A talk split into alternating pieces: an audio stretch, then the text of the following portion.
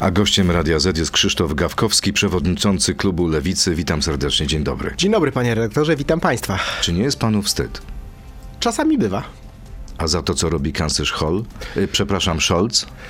Na pewno polityka Niemców e, z takim dobrym wsparciem dla Ukrainy jest za mała. Ja zdecydowanie uważam, że Scholz dzisiaj powinien prowadzić proaktywną politykę, być jednym z liderów e, tych państw, które Ukrainie pomagają na całej linii, a nie się krygować. To wasz ideowy brat. Czy Lewica zerwie kontakty z SPD? Lewica przekonuje SPD do tego, żeby zmieniło swoją postawę, ale postawą Scholza, osobiście jako kanclerza, jestem zawiedziony. Uważam, że powinien być politykiem mocniejszym nie tylko w słowach, ale w czynach. To jest kwestia charakteru czy polityki? To jest chyba kwestia wyboru, bo niemiecka polityka od lat e, skupia się e, bardzo na tym, co dla Niemców jest najważniejsze. A dzisiaj podczas wojny w Ukrainie, bestialskiego ataku Rosji, polityka niemiecka powinna być bardziej asertywna i szukać tego wszystkiego, co w Europie będzie nas łączyło. Ciągle marzą o tym, żeby relacje z Moskwą powróciły na stare tory? Nie wiem, ale Niemcy cofają się na pewno z roli europejskiego lidera. W Unii Europejskiej potrzeba państwa, które będzie patrzyło na Europę szerzej, nie tylko na swoje granice, które będzie mówiło Unia Europejska i NATO powinny się rozszerzać.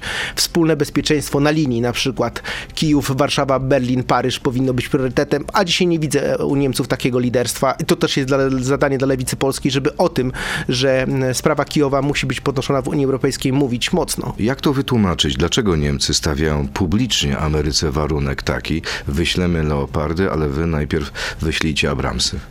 No, nie podoba mi się. Ja, ja mogę powiedzieć mocno, nawet to jest głupie. Znaczy, każdy sposób myślenia, który prowadzi do tego, że ograniczamy wsparcie zbrojne dla Ukrainy, w konsekwencji może być tym, że kiedyś wojna będzie w Polsce. Ja jako polityk lewicy wiem e, i też mam to w sercu. Pacyfizm jest ważny, ale w czasach próby, kryzysu, wojny trzeba szukać też odpowiedzi, jak tej wojnie przeciwdziałać. Ale czy to jest wojnie- kwestia wpływów zdanie. rosyjskich? Żeby wojnie przeciwdziałać, trzeba też wiedzieć, że Ukraina walczy za naszą wolność i trzeba jej pomagać sprzętem. Jak jej nie to de facto ją poddajemy. Czy to jest kwestia wpływów rosyjskich w Niemczech? Myślę, że Szpiegów rosyjskich, pieniędzy, korupcji i tak Rosjanie dalej. mają mocną agenturę. Myślę, że w wielu państwach europejskich to nie dotyczy tylko Niemiec, ale i dotyczy Polski, dotyczy i e, tych byłych państw e, w strony wschodniej sprzed 89 roku. Więc my musimy zdawać sobie sprawę, że Rosjanie nie tylko na polu wojennym pracują, ale też takim lobbyingowo-szpiegowskim. I albo będziemy aktywni, jako Europa również, albo będziemy e, szukali, albo na kolanach chodzili, żeby kupować energię z e, Rosji. Mi się to nigdy nie podobało. Cieszę się, że dzisiaj możemy mówić o tym mocno, bo Ukraina potrzebuje naszego wsparcia. Informacja z ostatnich godzin. Porozumienie z innymi ugrupowaniami może się nie udać, dlatego szykujemy się do samodzielnego startu, powiedział Polskiej Agencji Prasowej pragnący zachować anonimowość prominentny polityk Platformy. To jest pogrzeb jednej listy? Myślę, że jesteśmy w momencie przełomu, bo jedna lista po deklaracji Platformy się skończy. Ja rozmawiałem po wczorajszym zarządzie z jednym z członków zarządu Platformy Obywatelskiej, który powiedział wprost, idziemy samodzielnie. No i Lewica też pójdzie samodzielnie. Nie wiem, co zrobią inni pa- partnerzy, ale no, chociażby w tamtym tygodniu zaufanie zostało nadszarpnięte. Myślę, że to jest pokłosie tego, że nie mogły się partie przez miesiące dogadać. Lewica deklarowała od wielu miesięcy, chcemy wspólnej jednej listy. Ale skoro jej nie ma, to jesteśmy gotowi startować samodzielnie. Jest blok Lewicy, jest Razem, jest PPS, powalczymy Unię Pracy, jest Nowa Lewica. Zrobimy swoje, żeby wygrać wybory z PiSem i Lewica do tego cegiełkę dołoży. Sądzi pan, że rozumiem, że jedna lista, to, że jej nie będzie, to sprawa przesądzona? Myślę, że po wczorajszym zarządzie Platformy Obywatelskiej sprawa jednej listy została definitywnie zamknięta. Nie będzie jednej listy w polskiej polityce. Jest pan rozczarowany? Nie, nie jestem rozczarowany. Ja jestem politykiem, który tak jak Lewica jest bardzo ambitna, a tą ambicją najbliższe wybory jest pokonać PiS. Czy możemy go po- pokonać oddzielnie? Oczywiście, że możemy. Lewica swoje zrobi na pewno. Ja jestem przekonany, że to będzie wynik powyżej em, 10%, że powalczymy o 40-50 mandatów, że dołożymy mocną cegłę do przyszłego rządzenia, ale pod jednym warunkiem, że jeszcze przed wyborami powiemy, że chcemy na opozycji razem wspólnie rządzić. I tego bym oczekiwał teraz od partnerów na opozycji, od Platformy, od Hołowni, od PSL-u. Złóżmy wspólną deklarację, że rządzimy po wyborach. Nie ma wspólnej listy, okej, ale jest wspólny rząd. To dla mnie byłoby coś, co dawałoby też taki stempel dla wyborcy. Nie marnujesz głosu, każdy twój głos bez względu na którą partię jest ważny. Na dzisiaj y, w grę wchodzą cztery czy trzy listy? Z jednej strony Platforma, z drugiej Lewica, w środku PSL z Hołownią? Wiem, że Biedroń i Zandberg em, złożyli jasną deklarację, że idziemy razem em, z... Biedroń Czarzasty złożyli wspólną deklarację, że idziemy razem z Zandbergiem. To jest pierwszy krok na lewicy dla nas ważny. Drugi krok, chcemy się dogadać z Polską Partią Socjalistyczną. A były między nami kłótnie. Niepotrzebne, ale były. Chcemy to wszystko zasypać. Są inni partnerzy, do których wysłaliśmy listy, prośby. Lewica będzie gromadziła wokół siebie ludzi, tych, którzy mają takie socjaldemokratyczne myślenie. I to jest nasz kierunek. A inni partnerzy niech podejmują decyzję, co chcą robić. Nie wszyscy w tych układankach wyborczych byli zawsze uczciwi, skończyło jak się skończyło. Teraz trzeba to wszystko poskładać, żeby rząd był wspólny. Czy w tych układankach ostatnio uczciwy jest Szymon Hołownia? Ja nie jestem zwolennikiem tego, żeby oskarżać kogoś o uczciwość albo nieuczciwość. Niech każdy spojrzy swoją duszę i sumienie i To powie, inaczej, zawiódł pana e, Szymon Hołownia? Zawiodły mnie decyzje, dlatego że jeżeli przez miesiąc, pięć tygodni ustala się wspólne stanowisko, e, robi się wszystko, żeby je komunikować, ma się odwagę wychodzić na konferencję jako opozycja, pierwszy raz od wielu miesięcy i później na 24 godziny, a nawet mniej, jeżeli dobrze myślę, to jest 16 godzin, bo uczestniczyłem w tych spotkaniach, zmienia się zdanie i mówi się, że tak wyszło z konsultacji, nie wiem kiedy robionych, bo 4 godziny wcześniej było spotkanie, to uważam, że to jest nadużycie pewnego takiego wspólnotowego zaufania, które się budowało. A może po prostu Szymon Hołownia wybrał zasady? On wybrał zasady, czyli obrona konstytucji, a wy wybraliście mniejsze zło. I macie, jak mówi Szymon Hołownia, połamane sumienia. Ja nie mam połamanego sumienia, dlatego że ja wiem, że dla Polski bardzo ważna jest praworządność, szanuję ją i będę o nią walczył z całych sił, ale nigdy z PiSem nie uda się jej naprawić. Dopóki będzie rządził PiS, to tego nie naprawimy. Z drugiej strony są ważne pieniądze z Funduszu Odbudowy i pieniądze w portfelu każdego obywatela, każdego, wszystkich nas. I Le- Lewica zawsze mówiła, że jest za pieniędzmi z Unii Europejskiej. Podobnie dzisiaj mówiły inne partie opozycyjne. Podobnie mówił Szymon Hołownia, zmienił zdanie w ostatnich 12 godzinach, więc to jest trudny dylemat, można powiedzieć tragiczny wybór. Ważne są pieniądze z Unii Europejskiej, ważna jest praworządność, ale praworządności z PiSem nie naprawimy, a pieniądze można było wziąć tu i teraz i dlatego głosowaliśmy na wstrzymanie się. Były premier Leszek Miller mówi o jeszcze jednej przyczynie takiego, a nie innego głosowania. On mówi, że opozycja po prostu boi się Jarosława Kaczyńskiego i ataków telewizji polskiej, dlatego nie głosowaliście przeciwko ustawie. Ma Szanowni- rację czy nie? Szanuję Leszka Millera, ale on ma inną perspektywę. Ma europarlamentarną perspektywę, nie widzi wszystkiego wyraźnie i dokładnie z polskiego parlamentu, a dla mnie, jako lidera klubu parlamentarnego, jest ważne, żeby oprócz praworządności i pieniędzy z Unii Europejskiej szanować się też na opozycji, budować współpracę i pokazywać, że opozycja może wspólnie rządzić. I Lewica zrobiła w tym pakiecie całych tych ustaleń wszystko, żeby pokazywać, że jest godnym zaufania partnerem. Czy to dobrze, że Senat teraz poprosił o opinię Komisji Weneckiej? Co jeśli ta opinia będzie negatywna? Czy zmieni się stanowisko opozycji i na przykład odrzucicie tę ustawę?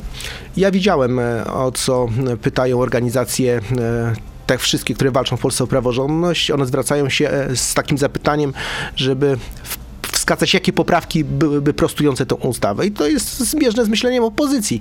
To znaczy, o poprawki w ustawie trzeba wprowadzić, zrobi to Senat. Jestem przekonany, że to będą poprawki, które oczyszczą tą ustawę ze złogów. Dlatego ta demokratyczna większość w Senacie jest taka większa, wie, tak, taka ważna, ale Komisja Wenecka ma tu też swoje zdanie. Jeżeli mm, będzie głos Komisji Weneckiej, też będzie miał wpływ na głosowanie na pewno senatorów. Czyli możliwa jest zmiana radykalna stanowiska? Nie sądzę, żeby była radykalna zmiana stanowiska, dlatego że mamy dwa tygodnie. Komisja wenecka też nie będzie pracowała w nadzwyczajnym tempie, ale każda instytucja, która, która może dołożyć się do naprawienia prawa, która będzie dawała e, takie przeświadczenie, że dobrze postępujemy, powinna być wysłuchana. Wiem, że Senat planuje obywatelskie wysłuchania. Lewica w tym wszystkim będzie uczestniczyła i na pewno zrobi wszystko, żeby w przyszłości praworządność była zachowana, ale i pieniądze z Unii Europejskiej były w portfelach. Dobrze, to teraz pora na krótką piłkę. Moje zaufanie do Szymona Hołowni jest bliskie zeru, tak czy nie? Nie, nie, Nie. Nie. Jak to nie. zabrzmiało? No nie, no bo bliskie Okej. zeru to taka okropna Czyli sprawa. 10, 20%. No, jest wyższe niż zero, ale na pewno nie jest stuprocentowe. Donald Tusk nie dał rady, jednej listy nie będzie. To jego osobista porażka, tak czy nie? Nie, na pewno nie. Z całym szacunkiem dla Czarzastego, ale nie nadaje się na szefa sztabu, tak czy nie? Nadaje się. Czyli nie. Nadaje się na szefa sztabu, czyli, czyli nie wiem jak to Tak, tak, tak. Czyli, czyli, czyli nadaje się na szefa sztabu. Premier Morawiecki... Bardzo się nadaje, jestem całkowicie za tym. Mam nadzieję, że się zgodzi w, już jutro. Ach, to może troszeczkę wazyjny. Nie, ja po prostu jestem, byłem z wielkim zwolennikiem, żeby Czarzasty został liderem sztabu. Uważam, że ma bardzo dużo kompetencji. Brał bra- brany pod uwagę jeszcze Robert Biedroń. On ma bardzo dzisiaj ważne zadania, jeśli chodzi Okej. o parlament, więc dobra decyzja. Premier Morawiecki ograł Ziobrę, ale też opozycję, tak czy nie? Nie. Jak opozycja przegra, napisze powieść obyczajową o kulisach klęski opozycji, tak czy nie? Zainspirował mnie pan. Napiszę coś takiego. I jak przegracie? Tak. A jak wygracie? To już piszę coś. Okej. Krzysztof Gawkowski, lider klubu Lewicy, jest gościem Radia Z. Przechodzimy teraz do sieci. Dobrego dnia. Na Radio Z.pl, Facebooka i YouTube'a. To jest gość Radia Z. I szybciutko przechodzimy do pytań od naszych słuchaczy, bo bardzo dużo nawiązuje do tego, co stało się podczas głosowania w Sejmie. Agnieszka Tkacz. Czy gdyby drugi raz odbyło się głosowanie nad ustawą o Sądzie Najwyższym, to nastąpiłaby zmiana pana decyzji? I drugie pytanie, czy pytał pan sześciu posłów lewicy, dlaczego byli przeciwko ustawie procedowanej w piątek 13 stycznia? Nie zmieniłbym zdania i o tym mówiliśmy w pierwszej części. Ja uważam, że w Polsce z pisem praworządności nie naprawimy, a naprawimy ją po pisie, więc trzeba wygrać wybory. Ale Polakom też w kryzysie trzeba ulżyć. Rozmawiałem z posłami przed głosowaniem. My wiedzieliśmy, kto jak zagłosuje. Mm, mm, Politycy, którzy są prawnikami, e, nie byli do niczego przy, przymuszani. Mieli taką możliwość zagłosowania. Konsekwencji z tego nie będzie. Y, czyli żadnych nagan, żadnych sankcji. Nie.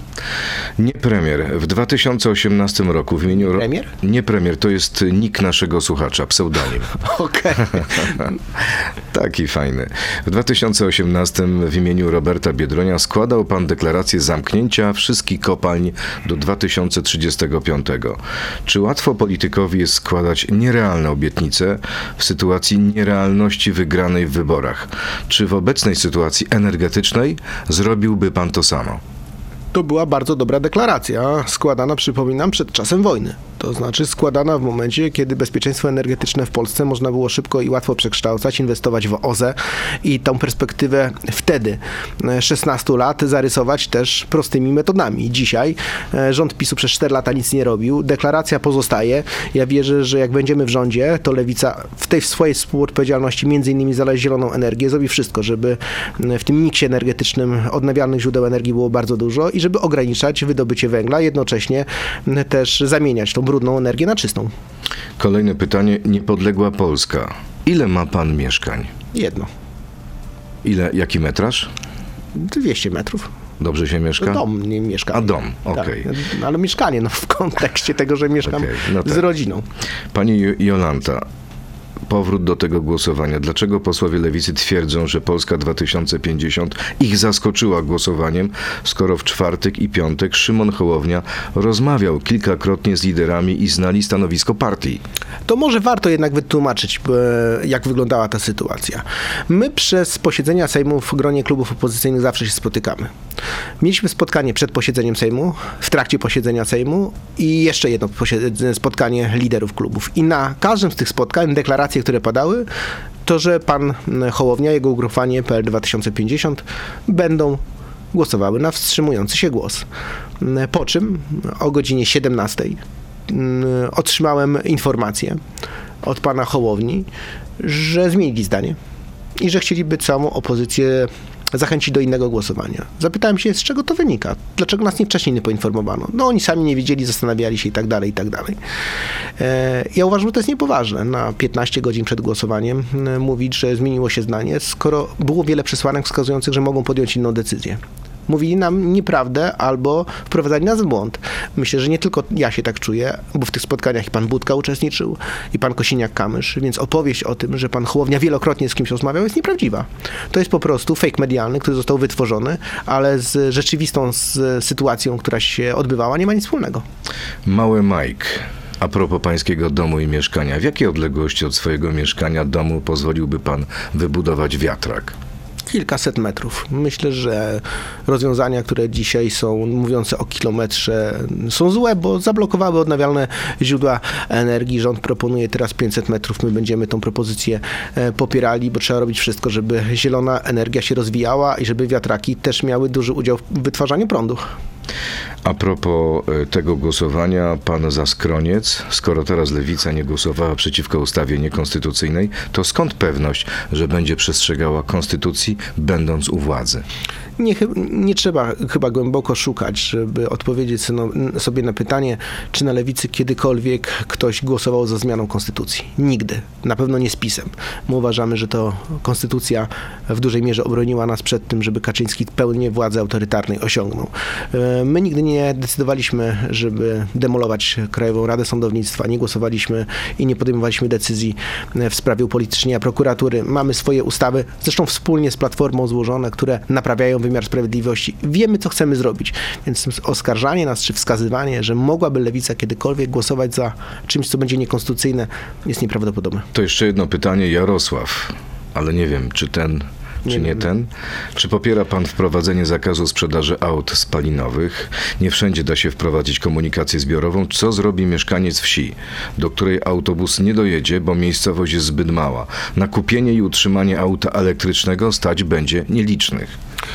No, auta spalinowe będą wycofywane pewnie długimi latami, jak nie dekadami. Przecież nikt nie mówi o tym, że to będzie sytuacja, która zostanie z dnia na dzień wdrożona. Ale rok 2035 to już jest y, pewia, pewna cezura czasowa. Tak, ale ja nie czuję, że kwestia produkcji że aut 2035 spalinowych. będzie końcem samochodów e, spalinowych, jeżeli chodzi o ich użytkowanie. Może się przełożyć to na ich produkowanie, ale to jest jednak daleka droga, kiedy one nie będą użytkowane. Więc jak patrzę sobie na to, że świat się musi zmienić, zmieniać. Europa musi być liderem zielonych źródeł energii, ale też oczyszczania klimatu. To kierunek jest dobry, ale to jeszcze będzie tak dużo lat, tak wiele się może wydarzyć, że czas pokaże, jaka będzie przyszłość.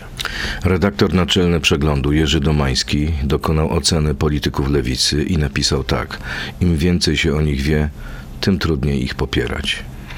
No nie wiem, to ja chyba wszystko sobie mówię. Nie wiem, czy trudno, czy nie trudno. Jak patrzę przez ostatnie lata na polityków lewicy, to uważam, że zrobiliśmy naprawdę dużo, żeby zyskiwać wiarygodność. I mówię to w kontekście i Czarzastego Biedronia i Zandberga, ale widzę to również tam, gdzie stoi Magda Biejat, tam, gdzie jest Katarzyna Kotula, Joanna Schering-Wielgus, Krzysztof Śmiszek, tam, gdzie są politycy takie jak Tomasz Trela, e, jak Karolina Pawliczak i tak dalej, i tak ale dalej. Ale Jerzy tak Domański to nie jest jakaś przeciętna postać na lewicy, to jest szef ważnego tygodnika A. lewicowego. Tego... Skoro on mówi takie rzeczy, to znaczy, że chyba nie jest najlepiej.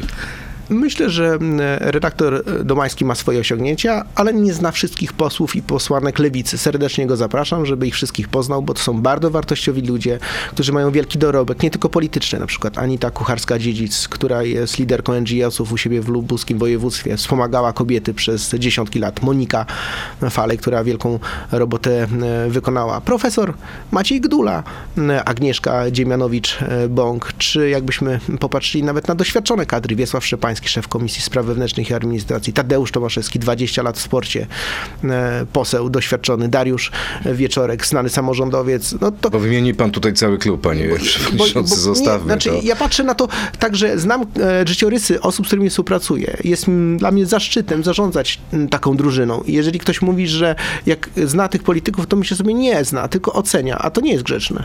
To teraz e, wracając do pytania z krótkiej piłki. Włodzimierz Czarzasty to murowany kandydat na szefa sztabu? Nie wiem, czy nie będzie innych kandydatów. To też tak może być, że. Ale na dzisiaj jest tylko jeden. Nie, nie ma nawet jednego, bo to e, wprowadziliśmy znowu taki zabieg medialny, że mówi się, że będzie Włodzimierz Czarzasty. Jutro każdy członek zarządu może zgłosić kogoś, kto będzie kandydatem na kandydata na szefa sztabu. To się może wydarzyć. To znaczy mogę zgłosić ja, może zgłosić ktokolwiek. A kogo pan zgłosi? Nie wiem, kto będzie kogo zgłaszał, ale ja nikogo nie zamierzam zgłaszać innego niż Włodzimierz Czarzasty. Dlaczego Włodzimierz Czarzasty jest najlepszy? bo ma funkcję do tego. Po pierwsze, będzie łatwiej organizować mu z perspektywy bycia liderem, współliderem partii. Myślę, że tylko dwie poważne osoby mogliśmy rozpatrywać w tej kategorii, czyli pana e, Biedronia i pana Czarzastego, szczególnie, że idziemy na koalicję. To znaczy, że będziemy rozmawiali z partią razem i tam trzeba rozmawiać z liderami i z partią PPS i znowu rozmowa z liderami, więc jak szefem sztabu w komitecie koalicyjnym nie jest lider partii, to jest trudne. Jakie proporcje będą na listach między lewicą a resztą partii lewicowych? Nie wiem. 70 do 30, 80 do 20, 90 do 10. Nie potrafię tego określić, bo byłoby to nieuczciwe w stosunku do partnerów. Nie rozmoczęły się te rozmowy jeszcze. Znaczy, jesteśmy w klubie parlamentarnym 4 lata się temu dogadaliśmy, nikt się nie pokłócił przez te 4 lata, więc wierzę, że będą takie, żeby wszyscy byli zadowoleni. A co z byłymi posłami e, takimi jak pani profesor Senyszyn, pan Rozenek, pani senator Morawska-Stanecka? No ja czytam też wywiady z moimi kolegami parlamentarzystami. Oni chyba wybrali drogę, w której widzą się na listach e, bardziej Platformy. Rozumiem to, nikogo nie krytykujemy. U nas drzwi były otwarte. Napis... Nie ma teraz dla nich miejsca na listach lewicy? No to, to też jest nieprawda, dlatego że wspólnie z Włodkiem Czarzastym byliśmy na kongresie Polskiej Partii Socjalistycznej i złożyliśmy deklarację, że wszystkich zapraszamy. No ale nie, nie wszyscy, niektórzy się zgłosili, nie powiem bo to jest przyszłość. Niektórzy się nie zgłosili, więc każdy idzie swoją drogą. E, A z jakim hasłem do wyborów pójdzie lewica? Macie już coś takiego przygotowanego? Coś, co poruszy e, wyborców? My tak naprawdę nasze hasło ogłosiliśmy w 2022 roku e, i ruszyliśmy w trasę, która cały czas trwa z prostym przesłaniem: bezpieczna rodzina. Bezpieczna rodzina to jest szansa na dobre i godne zarobki, to na to, że cię nikt z pracy nie zwolni. Bezpieczna rodzina to, że pójdziesz do lekarza i zostaniesz przyjęty, że na specjalistę nie będziesz czekał dwa lata, że możesz powalczyć o mieszkanie, które nie będzie żadnym towarem, a będzie przesłaniem do normalności. Czy pod tym względem jesteście atrakcyjni wobec Prawa i Sprawiedliwości, które ma pieniądze, które ma budżet, które wykonuje konkretne ruchy właśnie w tym kierunku, socjalne? Prawo i Sprawiedliwość nie ma wiarygodności, dlatego że w polityce społecznej trochę zrobiło, ale wiele obiecało i wiele nie, słów nie A dotrwało. widział pan taki sondaż, który pojawił się parę tygodni temu, że PiS to jest najbardziej wiarygodne ugrupowanie, jeśli chodzi o dotrzymanie obietnic wyborczych. Może jednak ta wiarygodność jest największa. Popatrzmy na kilka elementów, które będą w programie Lewicy Bezpieczna Rodzina. Po pierwsze zdrowie. Kolejki do lekarzy dłuższe niż były. Miejsc w szpitalach mniej. W pandemii wielkie straty olbrzymie ilości osób umarły. Do naprawienia. Edukacja. Miała być nowoczesna edukacja, jest w szkole indoktrynacja. To, co robi pani y, kurator w Krakowie, woła o pomstę do nieba i wiele trzeba naprawić. Sprawa dotycząca polityki społecznej. Program 500 Plus chwaliłem, ale nie może być tak, że emerytach się zapomina i nie rozwiązuje systemowo. Usługi publiczne, podwyżki po kilka procent powinny być po 20, tak jak Lewica proponuje. Mówimy o nowoczesnej Polsce, to naprawa wymiaru sprawiedliwości, cała praworządność, którą PiS zepsuł. Do tego służby specjalne całkowicie rozhuśtane. No ta A sprawa propos nurków. służb, właśnie, a nurków propos służb strasza. specjalnych. Yy, Pan uważa, że tutaj policja zachowała się tak, jak powinna? Rozumiem, że to pytanie jest retoryczne. No, znaczy, ja nie jestem w stanie sobie wyobrazić, że przychodzi policjant na jakąkolwiek interwencję, widzi sprzęt za kilkaset tysięcy złotych, ktoś po nocy nurkuje, ma sprzęt warty nie wiadomo ile i oni mówią, że będą bursztynów szukają, a policja mówi, a spoko, to szukaliście bursztynów, to dzięki, to idźcie. Nie sprawdzają danych, spisują złe numery telefonów. Znaczy, to wygląda, wiem, że to nie jest działanie celowe, znaczy nie wyobrażam sobie, że polska policja mogła to celowo zrobić, ale to jest tak głupie, tak niezorganizowane, tak operacyjnie można to obśmiać, że po prostu kompromituje polskie służby. Ale wie pan, co dzisiaj już y, ogłosiły służby, że nie ma mowy o tym, żeby to była jakakolwiek akcja szpiegowska. No ale ja nie wierzę polskim służbom, które podsłuchiwały Pegasusem, inwigilowały. Nie, no nie wierzę komendantowi głównemu policji, który e, opowiada rzeczy, że nie wie jak granatnik mu w biurze wybuchł i tak naprawdę to on jest poszkodowany, bo strzelał sam do siebie. No nie wierzę polskiej policji, która nie potrafi wyjaśnić tego no, jakiegoś czynu, czy, czy nie wiem co tam się działo podczas tego wypadku z nastolatkami, gdzie dwóch policjantów wiozło jakieś dziewczyny do lasu. No ja to wszystko po prostu... A może na tę sprawę granatnika trzeba spojrzeć inaczej po tym, co stało się dwa dni temu w Kijowie, czyli prawdopodobnym, bo nie ma pewności zamachu na helikopter, w którym jechał minister spraw wewnętrznych. Może tak naprawdę ten granatnik to jest działalność ruskich szpiegów No z Kijowa. To, to, panie dyrektorze, ja rozumiem, że przychodzi pan do pracy, do siebie. Dostaje pan gdzieś. Ludzie jeżdżą, nasi posłowie e, jeżdżą też na Ukrainę. Jest Paweł Krutul, Maciek Kopiec wielokrotnie pomagał, jeździł na Ukrainę. No ale załóżmy, że dostaje pan coś na Ukrainie. Przywozi pan do, do Polski, przynosi do biura do Radia Z i w Radio Z demonstruje, jak odpala się granatnik. Jak mam Znaczy, zaufanie do osoby, która mi to wręcza, Naprawdę?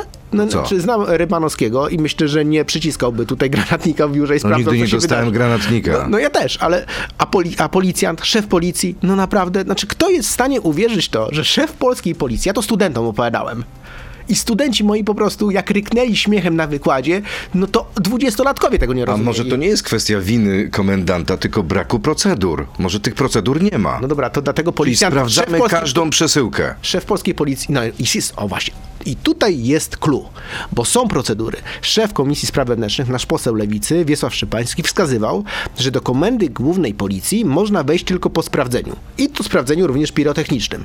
Jedyne osoby, które mogą to ominąć jakoś bokiem, no to wiadomo, kto jest szef policji. No i on w teczuszce, walizeczce wniósł sobie granatnik, wszystkich innych sprawdzali, no i go odpalił, no. Ale wie pan, że No on właściwie nadużył tych procedur. w każdym ministerstwie no nie sprawdza się szefa. No ale nie sądzę, że każdy minister przynosiłby granatnik do biura i go próbował Ale nie odpalić. każdy minister jedzie na Ukrainę. Ja e, rozmawiam też w kularach z posłami PiSu. Naprawdę. I co oni mówią? No po prostu mm, łzy przez śmiech i śmiech przez łzy. Obraz tego, że komendant główny policji e, strzela w swoim gabinecie z granatnika, to kompromituje jego wszystkich pracowników. Cała policja się śmieje ze swojego szefa. Tak to wygląda. Paweł Kukis powiedział niedawno w Polsacie tak. Tusk oddałby Polskę za czapkę śliwek, a Kaczyński za Polskę oddałby życie. Byłem Ma wtedy rację? w studiu, jak to było powiedziane. Nie, nie zgadzam się z tym. Znaczy ja uważam, że Jarosław Kaczyński dużo naszkodził Polsce przez ostatnie lata. Ja nie odbieram mu jakiejś nici tego, że chciałby dla Polski dobrze, tylko że on inaczej w głowie sobie ułożył Polskę. To jest Polska może jego marzeń, ale nie marzeń Polaków, a na pewno nie wszystkich Polaków. To nie jest Polska, która spełnia oczekiwania. Chociażby wspomniałem zdrowie, edukację, politykę społeczną, zieloną energię, Ale wciąż to jest partia, Unię. która ma e, najlepsze notowania. I dlatego nie odmawiam wyborcom PiSu tego, że mogą głosować na kogo chcą. My jesteśmy na lewicy przekonani, że chociażby programem społecznym, tym takim bardzo lewicowym, możemy trochę PiSowi zabrać. A czy możecie trochę zabrać Platformie? Bo można powiedzieć, że Donald Tusk e, wszedł na tereny zajęte przez lewicę.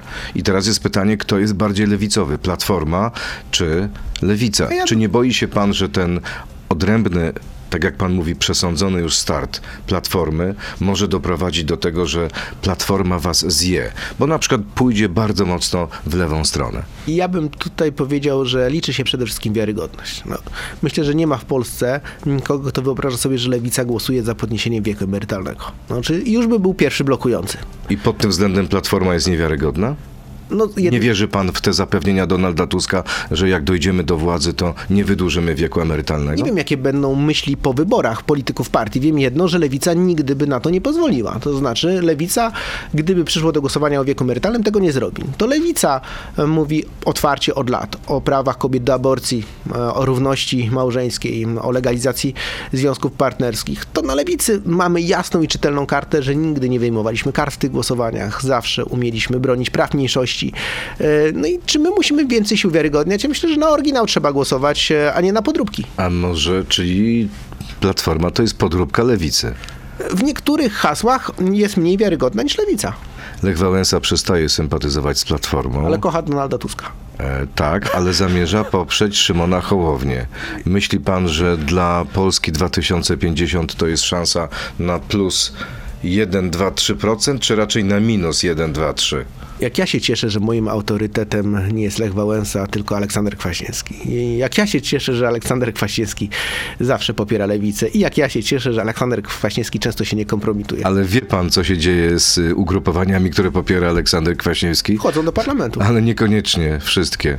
No, Aleksander Kwaśniewski poparł lewicę w 2019 roku. Miała prawie 13% poparcia. Aleksander Kwaśniewski stoi przy nas mocno. Jest autorem konstytucji. A w 2015 poparł lewicę? Zjednoczoną lewicę, wtedy inny blok wyborczy. E, Myślę, że wtedy inne były okoliczności, bo i był Palikot, i był Mider. Ja mówię o tym, co jest tu i teraz.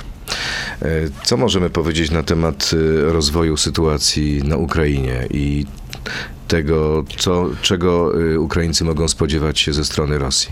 Idzie chyba duża ponowna ofensywa. To znaczy, wszystkie przesłanki wskazują, że będzie eskalacja konfliktu na Ukrainie. Nie wiem jak mocna, bo słyszę o tym, że może Kijów ponownie będą chcieli Rosjanie zdobyć, ale szacunkowo Rosjanie przygotują 200-250 tysięcy nowych żołnierzy, którzy mają wejść na Ukrainę. Jeśli nie będzie tych 100, no bo nie wierzę w to, że będzie więcej czołgów, to Ukraińcy mogą przegrać. Jest wiele różnych pól, na których Ukraina pokazała, że ma mocny charakter, ale mocny charakter musi być poparty sprzętem. Nie będzie sprzętu, jest możliwa porażka. Kibicuję Ukraińcom, wierzę, że obronią i siebie, i Europę, ale wiem jedno, potrzeba większej solidarności i wsparcia dla Ukrainy, żeby mogli też mocno się bronić, bo to w końcu oni przelewają krew za całą Europę. Może powinniście bardziej przekonująco tłumaczyć to swoim kolegom z SPD. Tak, powinniśmy, tylko że myślę, że polska Coś się nie udaje. socjaldemokracja nie ma siły, żeby przekonać niemiecki rząd, bo to tak wygląda w prostej kategorii powiedzenia wysyłajcie czołgi. My spotkaliśmy się i z szefostwem partii, i z przedstawicielami rządu.